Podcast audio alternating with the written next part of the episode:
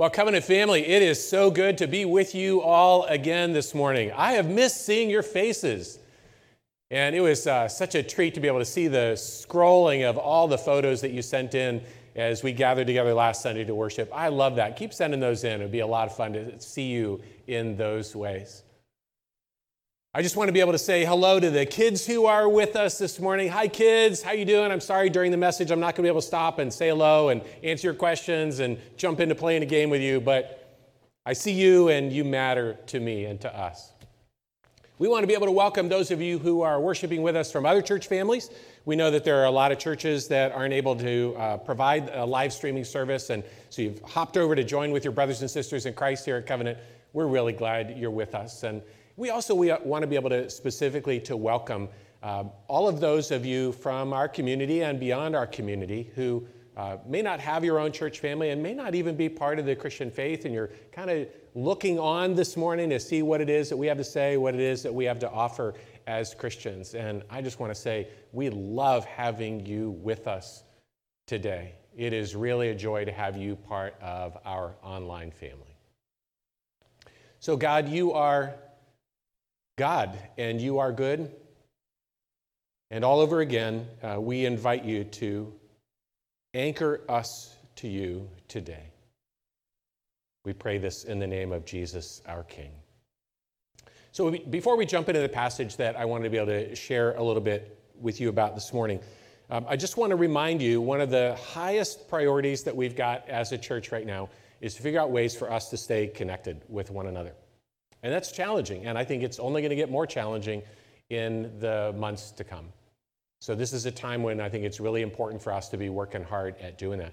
So let me just clip really quickly through 5 ways you can do that.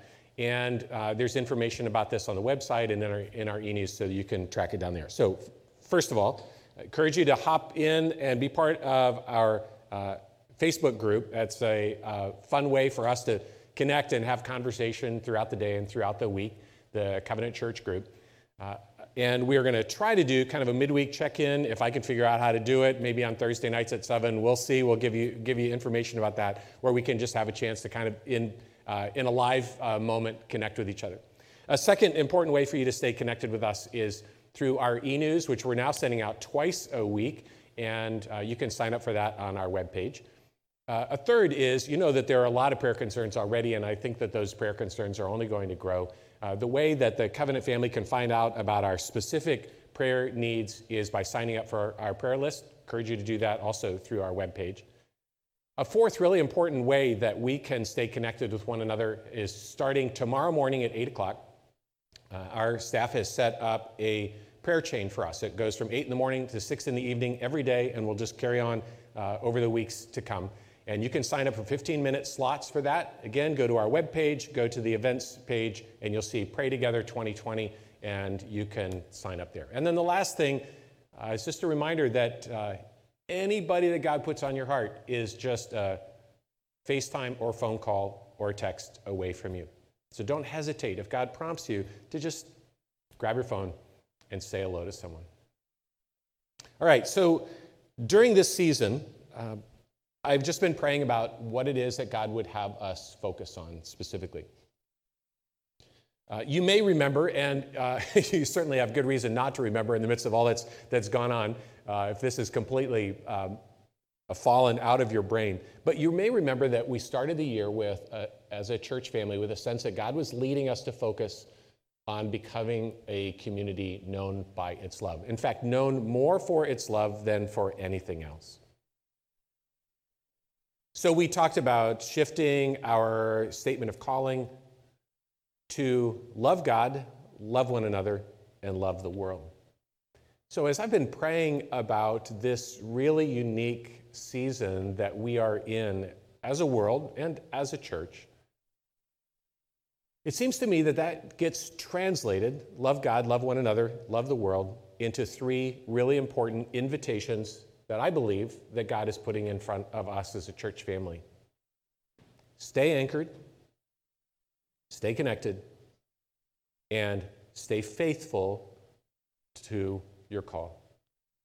Stay anchored to God, stay connected with the people of God, and stay faithful to God's call to be a people known for its love in these challenging times. So wherever it is that we go from here, those will be the things that will be the three themes that I see us constantly coming in and out of in the weeks to come. And I hope that they are part of your prayer and your offering of yourself back to God each day and each week. So what about Easter? What about Holy Week? We don't know. We haven't figured that out yet. Things are changing for us every bit as much as they are for you each day. And that's on our screen. We're trying to just pray through and think through what's the best way for us to stand together as the people of God. And we haven't figured that out yet, but we'll certainly keep you posted. So the first theme that we're starting in focusing on is this theme of staying anchored to God. I brought along something with me this morning. This is a model of a ship that I've had ever since I was a little kid. Some of you who are younger may not know what an anchor is, and some of you who grew up in Indiana surrounded by cornfields and soybeans might not know either. We're kind of landlocked here. So just to remind you, a ship sits on the top of the water, and it floats along there, and with the winds around it in constant motion and the water underneath it and the waves in constant motion, the ship is in constant motion, constantly being thrown around and pushed around. And there's nothing that you can fix the ship to make it stop and stand still in the middle of the storm. But way down beneath the ship, all the way at the bottom of the ocean, is a solid rock. So an anchor is like a giant hook that's lowered from the front of a ship and lowered on a rope or on a chain that goes all the way down, and it grabs onto that solid rock at the bottom of the ocean. So then no matter how much the ship is being thrown around and shoved around on the surface, it is still held fast to something that's not going to give way. So that idea of the anchor is our focus for today. You know, on this ship is so tiny that you can't even see the anchors on the front of it.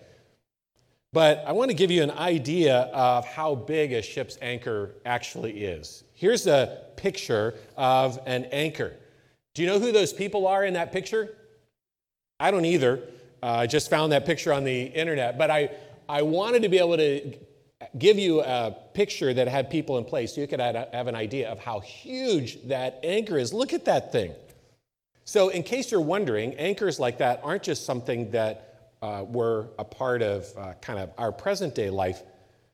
10 years ago, I thought this was fascinating. 10 years ago, divers discovered the kind of the remains of an anchor off the coast of Malta, and the cross piece was 7.5 feet wide. It was made out of lead. It weighed 1,500 pounds, and they dated that anchor, that part of the anchor that is still intact, all the way back to New Testament times. In fact, there are some scholars who think that that was one of the anchors that's described in Acts chapter 27 when Paul had his shipwreck. That's pretty amazing. So when the New Testament writers use this picture of an anchor, the people who read these letters wouldn't have thought of a little rock tied on the end of a string lowered down into the water. They would have thought of something pretty massive and substantial like this. And I think that's exactly the picture that God intends for us to have in mind. So with that image in mind, let's read a passage of Scripture from Hebrews chapter 6 that uses this imagery of the anchor to describe our faith. It says, "We who have fled to take hold of the hope set before us may be greatly encouraged. We have this hope as an anchor for the soul, firm and secure." So the theme of this passage is the hope that we have as followers of Christ. And just a couple things that I noticed as I looked at this. First of all, this passage is talking about followers of Jesus as ones who have fled something in order to take hold of something else. They've abandoned one thing, and they've grabbed on to another thing. So the clear implication of the language in this passage is that as people who have put our trust in Jesus, we have let go of other false hopes, other hopes that we've discovered haven't proven themselves to be sufficient. We've left those behind, and we've laid hold of him. And the passage goes on to say that as we have laid hold of this hope has laid hold of us. It has given us what the writer of Hebrews says, a great encouragement. So unlike all those other insufficient or not substantial enough things that we could put our hope in, we believe that this hope is a firm and secure one. The word that's used here for firm means unbudging. It won't give way.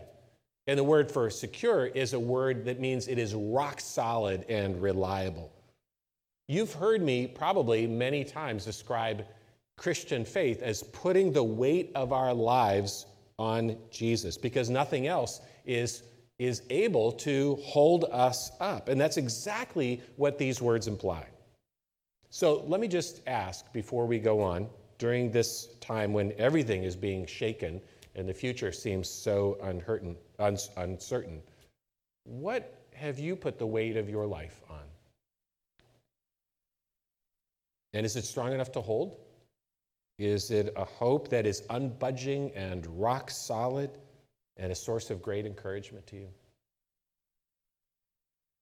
The world says, well, if you have your health, or if you have wealth, if you have position, or if you have possessions, if you have power and influence, well, then your life will be secure. It's built on something that will last. But now every one of those things is being exposed as an insufficient hope, a hope that will ultimately give way when the winds and the waves begin to rise. So when we're being driven by the currents and we're being tossed by the waves and we're being thrown about by the winds, when everything is moving and nothing is fixed and everything feels precarious and anxious, then what is sufficient to hold us fast? I remember reading a book by Lewis Smeads in which he told the story of a doctor who came to meet with a young patient. And he told this young man that he was dying. And the patient became furious with the doctor. And he said, "You have taken away all my hope." And the doctor was very patient and gentle. And he nodded and he said, "Do you have another one?"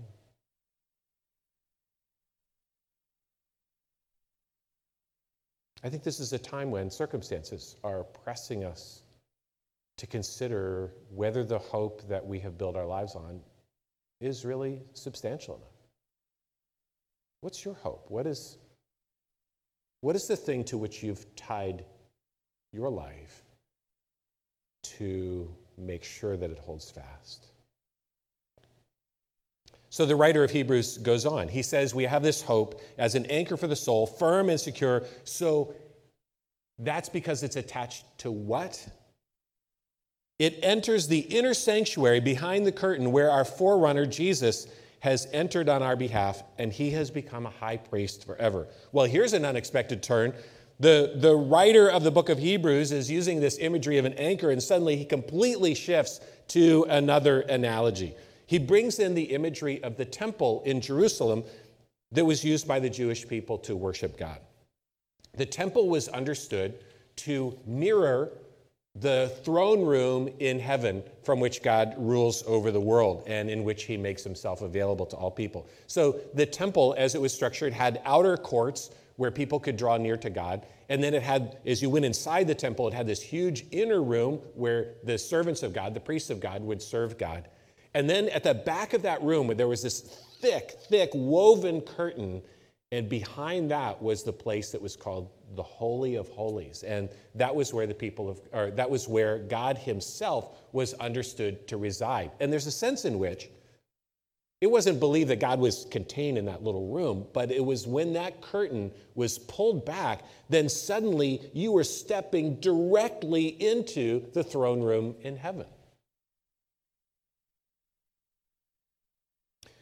So the picture that the writer uses of Jesus here, of Jesus who died for us and who rose again, is that he rises from the dead and anchor in hand, not diving down into the depths, but diving up into the heights of heaven, he walks through the temple courts, and he walks through the holy place, and he draws back the curtain, and he walks directly into the presence of God himself, and he anchors our hope there in him, driving the anchor into the cleft in the rock, where it will be unbudging and secure and firm and rock solid.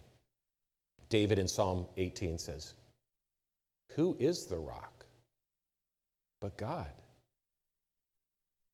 Which makes me think, and maybe it makes you think of this too, of another cleft of the rock story. When on the top of Mount Sinai, God passes before Moses and he declares the things that are truest of all about who he is, what his nature and character is like.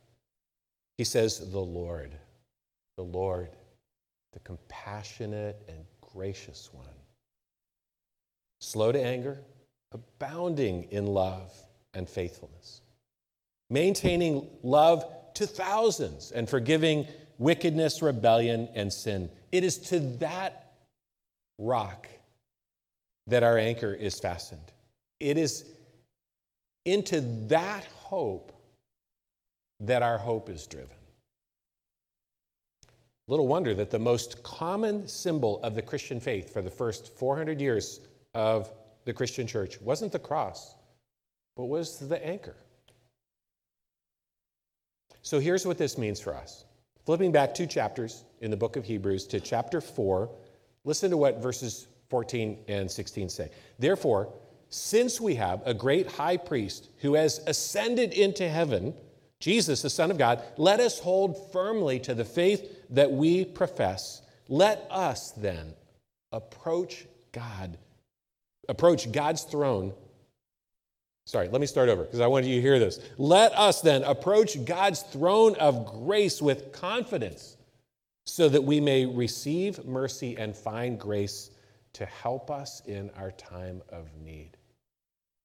And if this isn't a time of need, I don't know what is.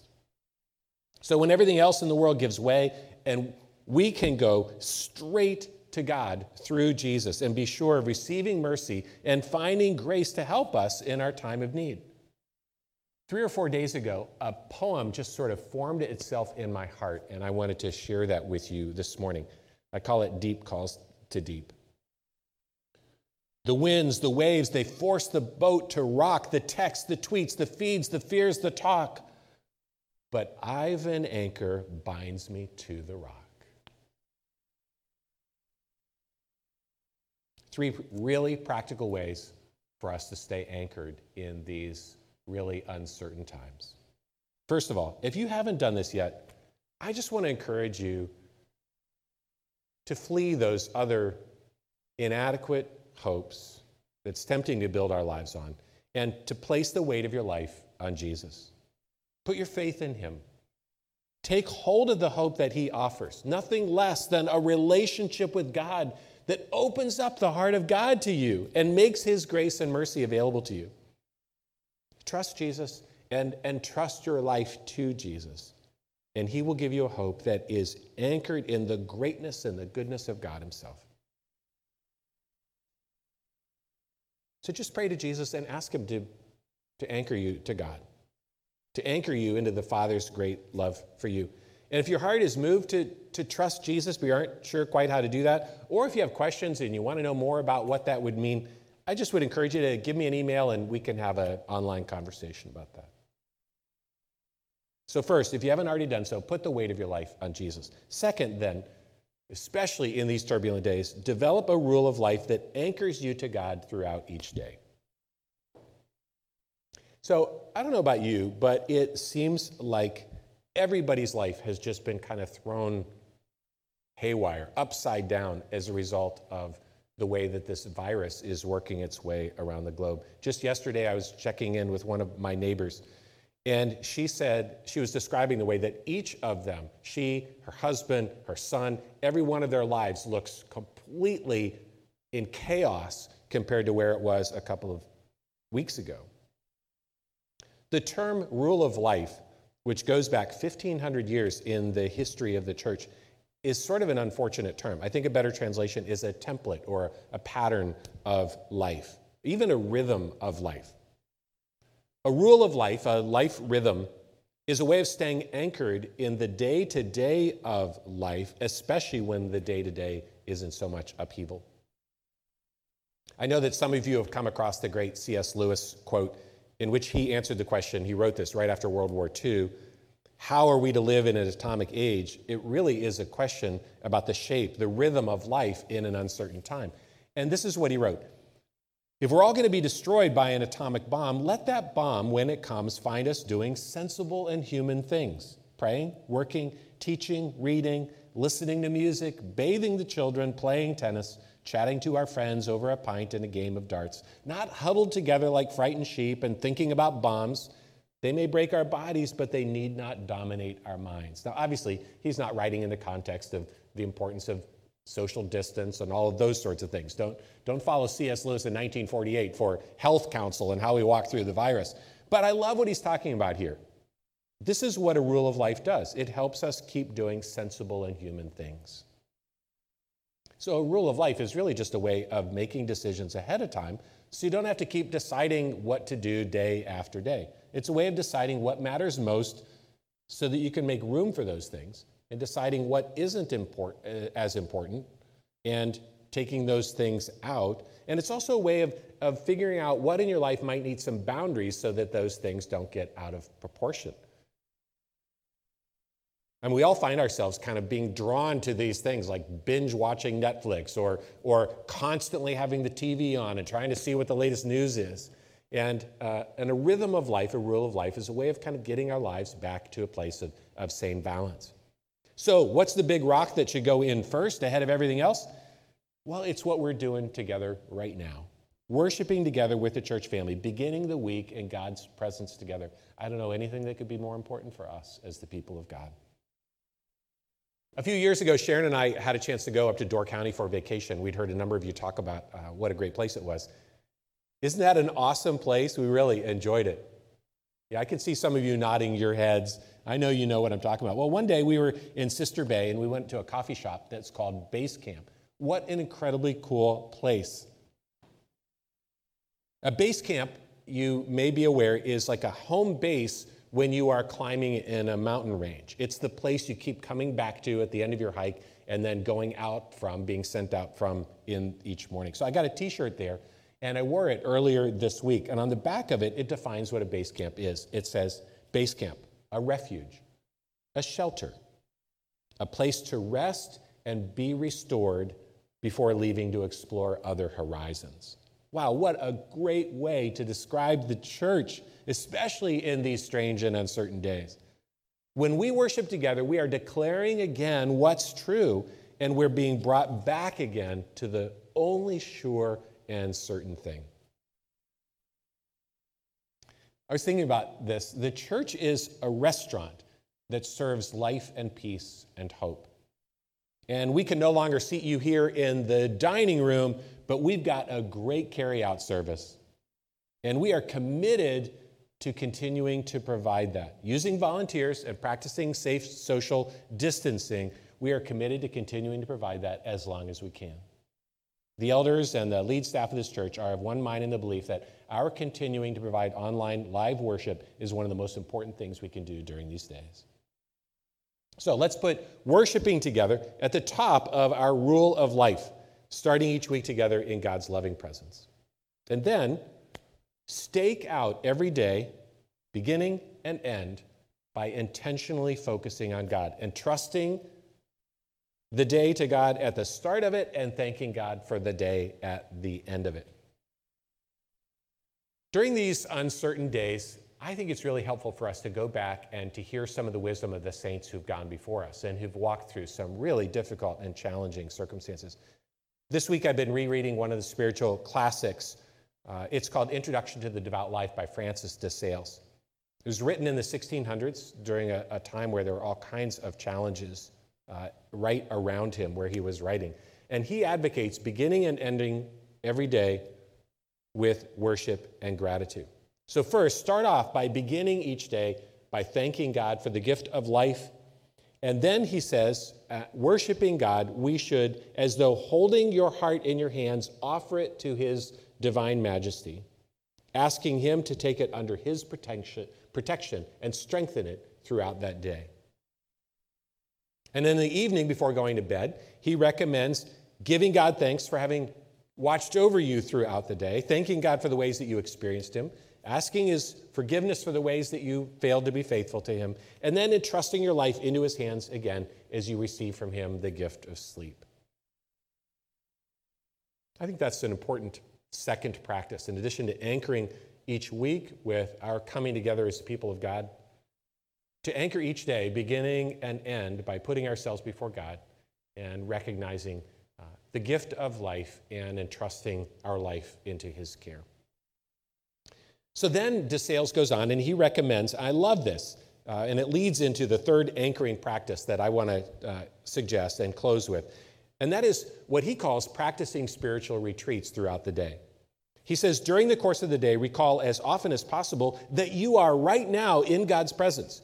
Remember to retreat at various times into the solitude of your own heart, even while outwardly engaged in life and interaction with others. Retreat from time to time into divine solitude, and there, apart from the busy world, you can converse heart to heart with God. Isn't that a great picture? So here's our third anchoring practice. Anchor your life to the anchor that is Christ. Establish a life rhythm that begins and ends each week with God, and then whenever you are feeling overwhelmed or anxious or afraid, dive down again to the rock where your anchor is fixed. Step out of the worrying winds and waves and let deep call you to deep. I think one of the subtle mistakes that you and I can fall into as Christians is to think that our relationship with God is one more thing that's up there in the wind-whippy surface of life. It's one more thing that has to be managed and controlled and worried about and fretted over and pushed along. But our relationship with God does not rest on our efforts. It rests in his love for us. One of my favorite and enduring images in my marriage with Sharon is of the two of us moving furniture. Sharon works out, she is really strong, but I need to tell you, laughter is like kryptonite for her. So when she and I are moving, say, a couch or a big desk or bureau, something like that, she's at one end and I'm at the other end, and we start moving it, inevitably she starts thinking about the humor of that, and inevitably she starts laughing, and then she just starts sinking down, and eventually the furniture kind of lands back on the ground. I think you and I can think of our relationship with God sort of like carrying a piece of furniture with him. God's at one end, he's doing his part, I'm at the other end, and I am doing my part. And sometimes I can hold up my end, I read my Bible, I pray my prayers, and I'm carrying the relationship along, but other times my knees give way, and I fail to do my part, and down goes the relationship. That's how we think. It all hangs on us getting it right and doing it right. Wrong, completely wrong. If we are in Christ, it is not that we hold up our end of the relationship, but God holds up his, and it rises or falls on us getting it right. It is that God holds us no matter what. That is the entire foundation of the Christian life. That's what it means to be anchored into God throughout each day. The last time that we were in Charlotte, I took this picture of Brandon and Shepard. I love this picture.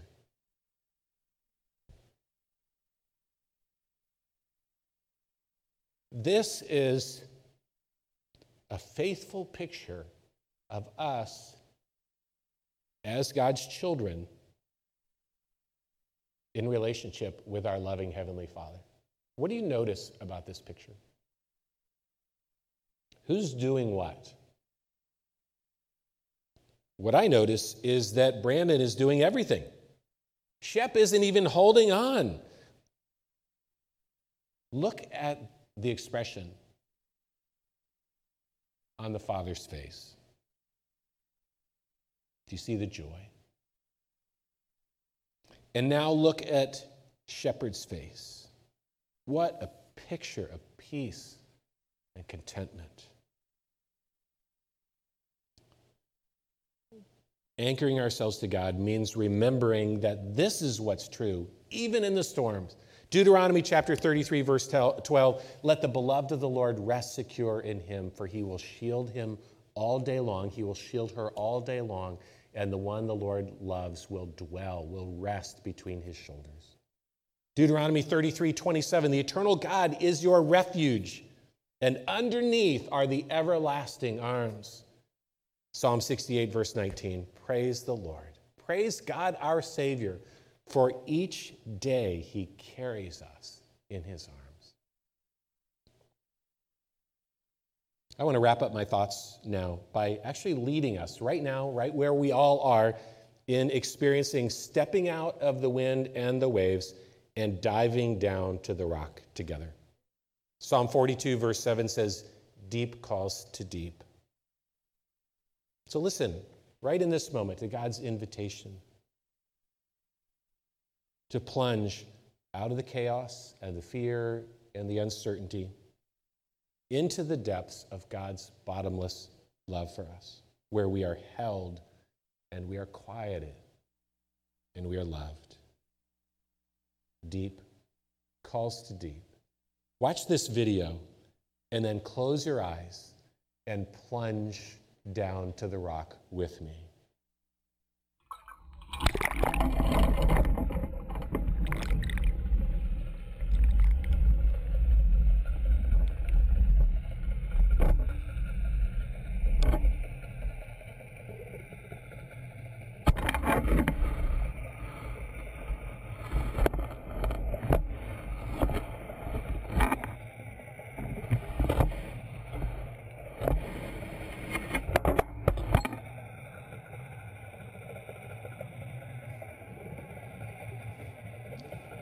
Would you pray with me? Lord, in the midst of the whipping winds and the whirling waves, in the midst of the disruptions and the uncertainties that stir up in us fear and anxiousness, we hear your whispered invitation, deep calling to deep. So we step out of the storm. We flee our false and our inadequate hopes, and we dive down to the depths, up to the heights, into your loving presence, into your loving arms. And we find ourselves anchored to you. You, our immovable rock, reliable, rock solid, unbudging. You are life. You are strength. You are calm. You are peace. You are hope. We need you. We trust you. We love you. We worship you. We look to you. We lay hold of you. And we rest in you.